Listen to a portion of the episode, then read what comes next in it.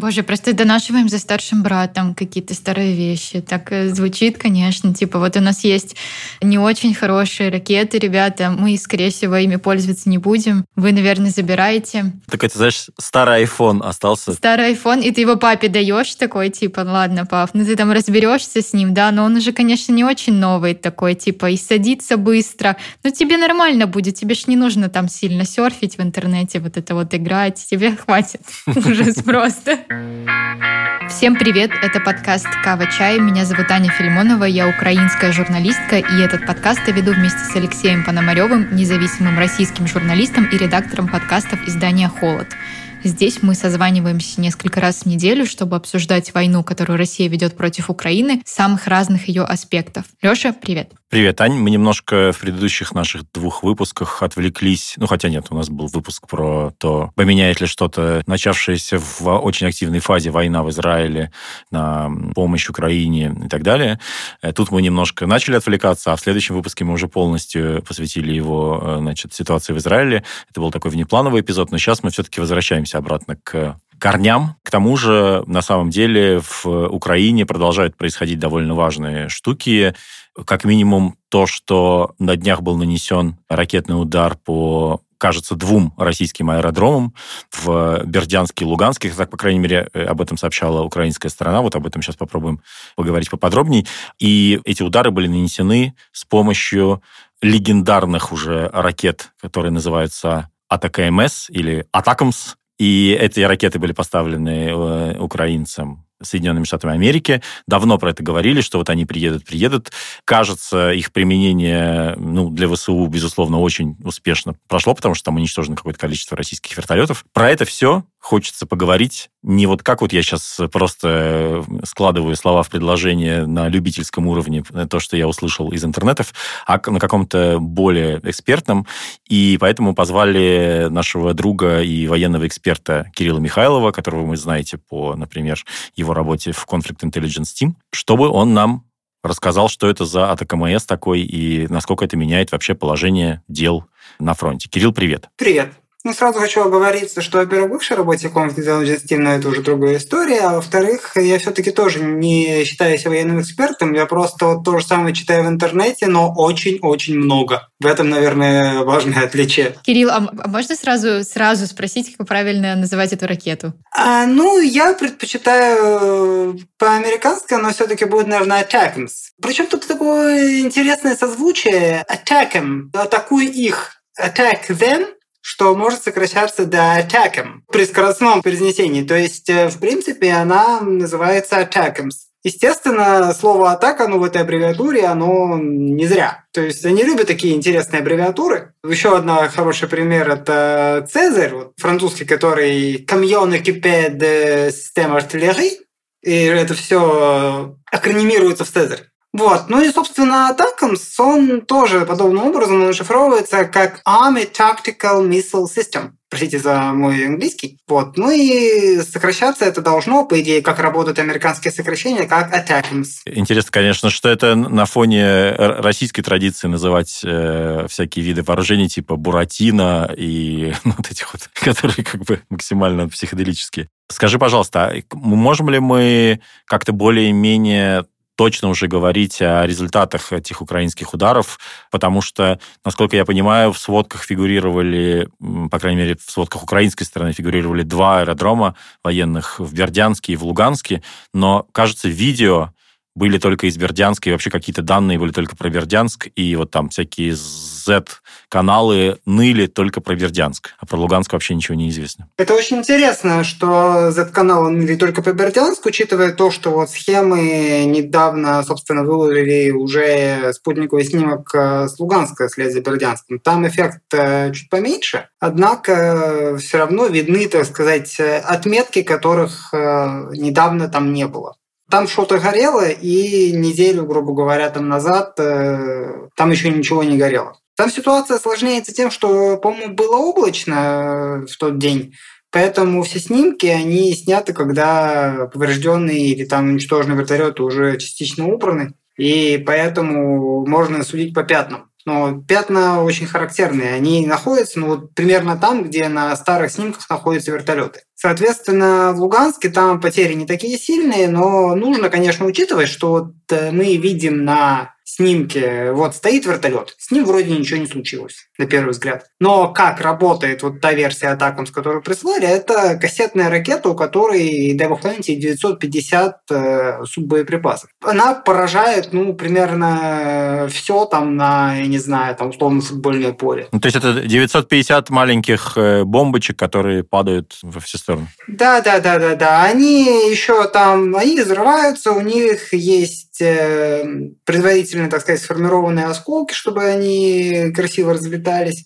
Ну и, соответственно, поскольку вся современная авиация, она делается из картония, поскольку, поскольку современное, а современное средство поражения там не защитишься броней, которую можно поднять в воздух, Соответственно, попадание даже самого маленького вот этого вот э, боеприпаса может повредить какие-то ключевые системы или, по крайней мере, заставить вертолет какое-то время не летать. Возможно, значительно. Возможно, придется везти в Россию там ремонтировать. А сколько их всего? Ну, это еще будут долго считать. Ну, как минимум, там до десятка э, или даже больше, которые выведены из строя, это достаточно серьезно. Как, причем не просто достаточно серьезно, это действительно там самые большие потери вертолетов, наверное, за день в истории российской авиации. Предыдущий, по-моему, был, когда они жгли ящики из-под снарядов рядом с вертолетами на авиабазе в Сирии и потеряли четыре вертолета таким образом. Ну, был же еще, помнишь, этот... Э, ну, там, правда, не только вертолеты были. Вот этот момент, когда сбил ПВО над, кажется,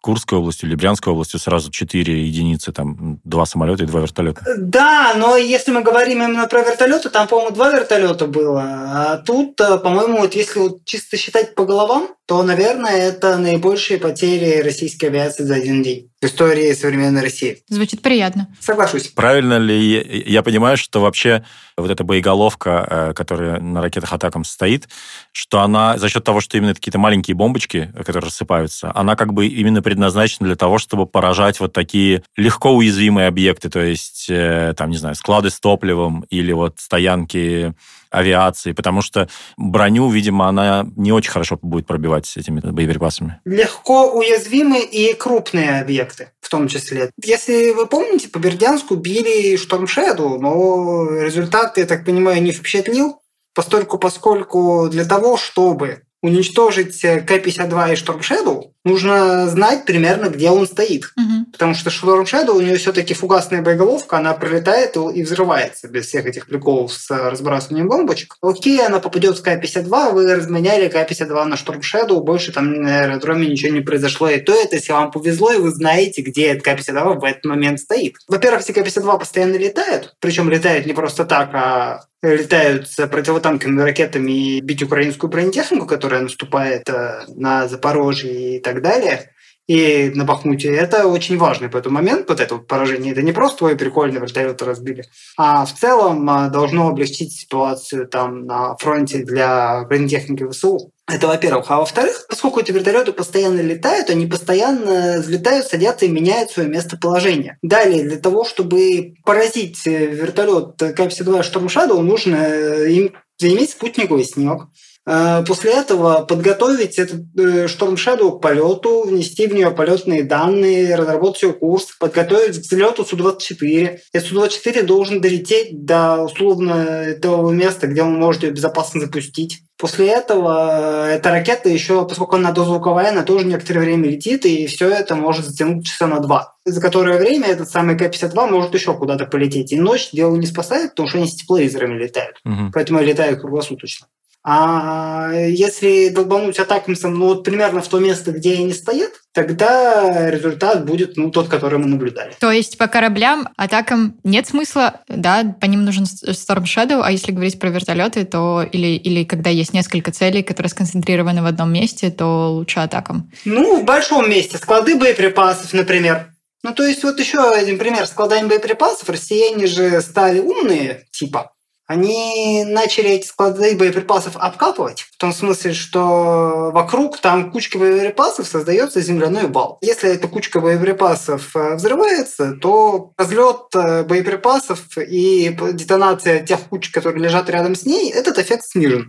Но когда у тебя над складом боеприпасов, а как бы бетонных ангаров под боеприпасы они не построили, точно так же, как под вертолеты. Так вот, когда у тебя над этим складом а, разрывается атакамс или другой кассетный боеприпас, и вот эти вот э, суббоеприпасы падают там по несколько штук на каждую кучку, то там уже, в принципе, никакие земляные укрепления не спасут. А э, почему э, российская армия не пытается защититься какими-то там, не знаю, как это называется, капониры или, ну, вот как эти штуки, которые закрывают самолеты сверху чем-то и вертолеты? Ну, у меня есть э, теория, ну, помимо того, что как тот мем, который очень сильно любят в западные сторонники Украины, вот тот э, украинский солдат, который говорит, что нам повезло, что они такие тупые, ну, помимо вот, помимо вот этого фактора, есть еще такой момент, что мне кажется, что для того, чтобы устроить ангар бетонный, для этого нужно более серьезные полномочия, чем там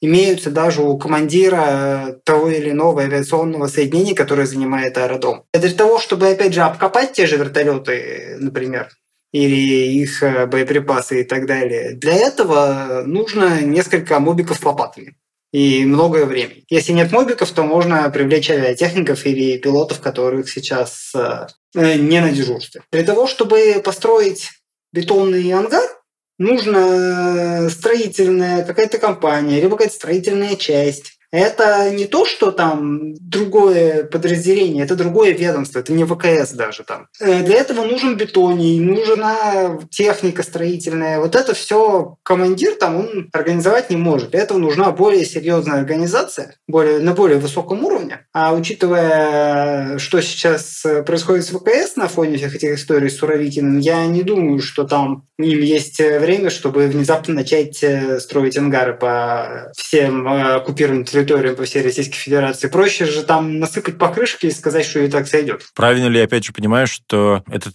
вид, да, тип Атакамс все равно не те ракеты, которые летают типа на 300 километров. То есть а, у них все равно радиус поражения какой-то меньше там два раза, то есть там 160 километров, что-то такое. 165 километров. Это ракета Атакамс Block One, она же М-39. И это самая первая, которая там началось производство, по-моему, в 91 году. Применялись еще во время э, Первой войны в заливе это против э, иракских сил со значительным успехом. Ну, то есть американцы это все называли Great Killer. У них же как бы э, есть вот эта вот э, сетка, как в морском бою. Там квадрат, там Б3 и так далее. Ты просто запускаешь атаку по нужному тебе квадрату, и она уничтожает, ну, примерно все там, поправкой на то, что более-менее легко бронированные, которые там находятся. Оно 91 -го года, да, и оно 165 километров летит, причем у нее инерциальная система наведения, которая не пользуется внешними данными, то есть не берет там GPS, оно, конечно, вызывает более сильное отклонение чем современные там системы с помощью GPS и так далее. Но, с другой стороны, она это компенсирует тем, что у нее этих самых э, суббоеприпасов М74, их 950 штук. В той кассетной атакам, с которой летит на 300 километров, их 300 им, в принципе, больше не надо. Она достаточно точно бьет. А это именно свою некоторую неточность, все-таки это универсальная система, ну, как в точке У, грубо говоря. С поправкой на то, что атакам, в отличие от точки У, он маневрирует в полете. Почему россияне умеют сбивать точки У, как это мы видели, например, над Бердянском был такой очень эпический кадр, когда прямо в небе ударили по трем точкам У и по одной из них еще и они взрываются прямо в воздухе и разбрасывают кассетные боеприпасы там в небе над Бердянском. Это в Кейт было красиво. А с Атакамсами такое не прокатило, как видим. Даже, в принципе, вот это вот старый Атакамс на... с такой достаточно устаревшей системой наведения все равно за счет того, что он обладает способностью к маневру, и за счет того, что, в принципе, сложно все-таки сбивать баллистические цели, какие угодно, их все-таки пока оказались не по зубам. То есть российская армия пока, кажется, не очень умеет сбивать эти ракеты? Смешное во всей этой ситуации, то что я напоминаю, что она с 91 года производится. Более того, она с 91 года применяется. Потом в 2003 году применялась и тоже очень активно, и тоже очень успешно во время американского вторжения в Ирак. Ребят, вы собираетесь воевать с НАТО. У вас и почему-то каждое новое оружие НАТО для вас оказывается каким-то совершенно феерическим сюрпризом. Я совершенно этого не понимаю. То есть как можно там иметь вероятного противника и абсолютно не изучать его оружие. И абсолютно не изучать методы работы с ним. Ну, в принципе, понятно, что россияне, они готовились. У них есть противобаллистические системы. У них есть С-300В4. Теоретически панцирь должен уметь сбивать какую-то баллистику, ну, что-то эти уровни точки. Но проблема в том, что, во-первых, их мало. А во-вторых, э, как мы вообще знаем по истории с патриотами и кинжалами, сильно далеко кинжал бить не может. Мы же помним. 25, что-то там такое вот километр, он покрывает, условно, один Патриот покрывает Киев, не более того. Соответственно, такая же проблема с там, теми же С-300В4, которые тоже там дальность, то, как заявляется, до 40 километров сбития баллистических целей. Чтобы перекрыть ими весь фронт, нужно, ну, в целом, наверное, существенно больше комплексов, чем у России вообще есть. Угу. В принципе, как э, решать эту задачу, я не знаю. Может быть, э, россияне как-то смогут решить. Э, может быть, будет как с Хаймерсами, то, что они там якобы научились какую-то часть сбивать, но тем не менее они все равно до сих пор применяются постоянно по каким-то там а, важным российским целям. Мы же сейчас видим во время того же контрнаступления, как ими бьют а, по российской артиллерии, по российским средствам ПВО, средствам РЭД, даже по расчетам беспилотников э, российских. В принципе, это просто показывает, в первую очередь, то, что в целом э, Хаймерс остался очень серьезной угрозой. Ну и с Атакамсом может быть точно так же, если, конечно, они будут дальше поставляться. Ну, вроде бы только что пришло сообщение, да, что Кулеб заявил, что будут будут э, поставляться, хотя, конечно, пока не совсем понятно, в каких количествах. Дело в том, что, насколько я там э, читал тоже, мы же помним вот все эти проблемы с кассетными боеприпасами, которые заключались в том, что они не соответствуют, так сказать, американским стандартам. Угу. Ну, то есть, что они остается больше там не разорвавшихся, чем того требуют какие американские внутренние стандарты, правила и так далее. И получается, что сейчас э, существует достаточно большое количество вот этих вот атакамсов, которые США не могут применять. Все, в принципе, блок 1, все блок 1A, э, то есть там счет идет на сотни вот тех вот атакамсов, которые они, в принципе, не могут применять. И более того, они половину, по крайней мере, вот этих вот старых э, ракет они уже переделали под там унитарную боевую часть то есть не кассетную. Но половину они переделывать буквально не собираются. При этом вот это вот э, те, которыми били, они 96-97 года. Все, что старше, уже перепилено там в более новые версии, даже М57. И поэтому все, которые есть у американцев атакамсы, они, несмотря на то, что у формально истек там срок годности два раза, они младше, чем те, которые были применены. Практически все младше. Раз они младше, и раз такие старые, даже с формальной сроком годности могут применяться, то могут применяться и такие. Вся же проблема как бы была в том, изначально, почему их так долго не хотели поставлять. Мне кажется, что одна из серьезных проблем это то, что Атакамс это единственное вот такое вот дальнобойное средство поражения, которое есть у американской армии сухопутных войск. То есть э, у тебя два варианта. Либо у тебя есть атакамс, тебе нужно что-нибудь там долбануть 300 метрах от, километрах от фронта. Либо у тебя нету атакамса, и тебе нужно э, звонить там э, куда угодно на флот ВВС в Порт-Лото и выпрашивать, чтобы тебе кто-нибудь долбанул туда томагавком. Американская армия, я так понимаю, очень сильно хотела расставаться с атакамсами. Но тут внезапно выяснилось, что вот эти вот старые атакамсы, которые они все равно применять не будут, оказывается, могут работать. И вот это, вот этих вот, скорее всего, их и будут поставлять. Но хочется верить, что все именно так, как говорит э, Кулеба. Боже, просто донашиваем за старшим братом какие-то старые вещи. Так э, звучит, конечно. Типа вот у нас есть не очень хорошие ракеты, ребята, мы, скорее всего, ими пользоваться не будем. Вы, наверное, забираете. Блин, очень грустно. Ну, так это, знаешь, старый iPhone остался. Старый iPhone, и ты его папе даешь такой, типа, ладно, пап, ну ты там разберешься с ним, да, но он уже, конечно, не очень новый такой, типа, и садится быстро. Но тебе нормально будет, тебе ж не нужно там сильно серфить в интернете, вот это вот играть, тебе хватит ужас просто. Ну, слушай, если внезапно выясняется, что они с какими-то там сверхсовременной российской системой с ними ничего сделать не могут, по крайней мере, на первом этапе, оружие, оно не так быстро устаревает, как кажется. Ведь большая часть вот всего, что сейчас воюет, э, оно же тоже 80-х там годов разработки. 90-х годов выпуска. И при этом воюют совершенно неплохо. С российской стороны-то там вообще какие-то все советские консервы расконсервировали. Сегодня недавно под Авдеевкой потеряли БТР-50, он тоже Сталина помнит. Э, Причем он, э, я так понимаю, от мины привернулся на крышу, а десантное отделение у него... А крыши у него нет. То есть э, весь десант, который в нем сидел, Мож, можете представить самостоятельно, что с ним произошло? Пострадал довольно сильно. Слушай, а как это поменяет, значит, баланс сил на фронте, так сказать? Ну, в смысле, что, что делать теперь российским генералам? Они будут убирать эти вертолеты куда-то подальше, но, по идее, они же им нужны, чтобы сдерживать украинское наступление. Как теперь э, будет развиваться событие, как тебе кажется? Во-первых, нужно сказать вот это вот, наверное, уже общее место, что вундерваффе не существует. И того чудо-оружия, которое полностью изменит ситуацию на фронте, его нет. Есть э, оружие, которое помогает Э, которая делает э, лучше, делает работу ВСУ легче. В каком-то степени она, конечно, никогда не будет легкой, каждый все без исключения героя, это нужно повторять каждый раз, но, тем не менее, есть вещи, которые могут сделать легче. То есть, начиная вот с тех же Хаймерсов, которые заставили россиян увести те же склады дальше. И после этого им нужно возить боеприпасы дальше, там больше машин, а теперь эти машины оказались уязвимы для FPV-дронов. Результаты мы знаем. А здесь, ну, я не очень вижу здесь какие-то прямо хорошие решения. Закрывать э, стратегические цели вот этими системами там вроде того же S-300V4, но они, опять же, будут сталкиваться с теми же проблемами, с которыми сталкивается Украина, то, что систем мало, а целей много. Патриот там условно перекрывают Киев, но Искандеры летят куда-то еще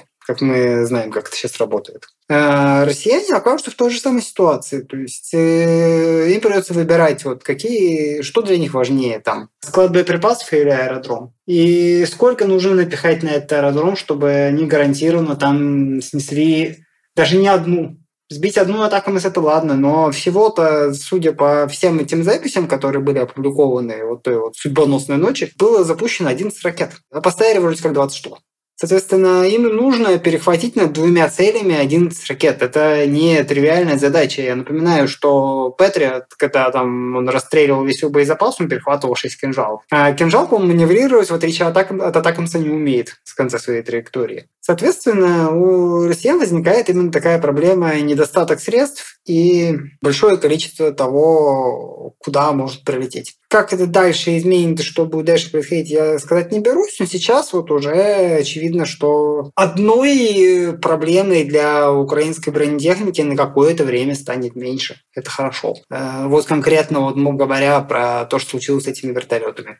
Потому что они же постоянно били, если не по действующей бронетехнике, то добивали брошенную, чтобы невозможно было эвакуировать. Или чтобы можно было эвакуировать только на запчасти. В принципе, вот если эта угроза, по крайней мере, снижена, это уже очень серьезно. Да, Аня, вот для тебя, помнишь, ты очень переживал за подбитые, первые подбитые леопарды да. в начале контрнаступления. Вот угу. если бы атакамсы пораньше появились, может быть, и меньше их было бы подбитых. Да, конечно. Чем, если бы они появились пораньше, этих проблем сейчас было бы меньше. Контрнаступление могло пойти по-другому. Это абсолютно верно. Здесь э, иначе не скажешь. Здесь можно долго разговаривать про вот это вот американские идеи менеджмента эскалации, сваренной лягушки, то, что если потихоньку добавлять температуру, то Путин привыкнет и не станет популяцией ядеркой. Сейчас они будут, конечно, говорить э, судя по его там беззубым э, заявлениям в ответ на атакамсы, они будут говорить, вот смотрите, наша стратегия работает. Угу. Мы даем сейчас по чайной ложке, и Путин привык. А, ну, мне это напоминает, конечно, тот анекдот про мужика, который с палкой у реки сидел.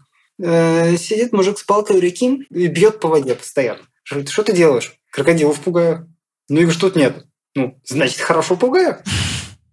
Соответственно, если ядер, что-нибудь ядерное до сих пор не пролетело, а вместо этого какие-то невнятные телодвижения с этими там законами о ядерных испытаниях, с этими летающими над Черным морем кинжалами, которые тоже ни для чего не нужны серьезно. Ты имеешь в виду вот эти вот э, самолеты, которые типа там подняли в ответ на... Ну да, он говорит, что они будут, они будут постоянно летать над Черным морем. Это вот э, как бы это постоянно вот это вот какое-то вот э, попытки ядерной дипломатии, или как это называется. Для тех, кто, может быть, не в теме, эта же история связана как раз с э, палестино-израильским конфликтом, поскольку американцы послали туда свое авианосное соединение, то Путин сказал, мы тоже должны присутствовать в регионе, и вот у нас будет летать там два самолета, которые вооружены э, ракетами «Кинжал» на, на всякий случай. А, в этом смысле? Ну... По-моему, да, по-моему, это было так сделано. Может и так. Ну, в любом случае, это вот это вот попытки в э, околоядерную дипломатию, которые пока, как мы видим, результаты не приносят. Если она их приносит, то только в том, что вот атак мы запоставили сейчас, а не год назад. Наверное, это и для Путина можно считать успехом, то, что, смотрите, мы своими вот э, разговорами про ядерное оружие, там, не шевельнув пальцем, грубо говоря, там, мы оттянули поставки атакмцев на полтора года. Наверное, это хорошо, и надо продолжать в том же духе. Получается, что там Россия и Запад могут быть уверены в правильности своей стратегии в стратегическом плане. Это достаточно забавно, но это уже немножко, конечно, не моя тема. Да, это интересный, интересный такой разворот. У меня еще такой э, глупый вопрос. Э, у нас как-то э, эта война вся, она про это про какое-то бесконечное ожидание. То есть сначала мы ждали Хаймерс, потом мы ждали танки, дождались наконец-то танков, а потом, а еще параллельно с этим мы ждали атакам, вот атакам дали, еще ждем F-16. Кирилл, а скажи, пожалуйста, а что мы еще ждем? Вдруг там есть еще какая-то штука, которая нам нужна? Что дальше будет? Какой, какой следующий сезон? В принципе, все, что просили, оно уже здесь. Угу. Ну, кроме в 16, но они на подходе. Угу. То есть буквально весь этот э, украинский лоббизм, который шел там практически 24 февраля, он наконец принес все возможные плоды. То есть э, для этого потребовалось там очень много времени, очень много жизней, но вот эти результаты достигнуты. Чего сейчас нужно ждать? и чего сейчас нужно просить и требовать, это расширение производства боеприпасов, систем ПВО и так далее.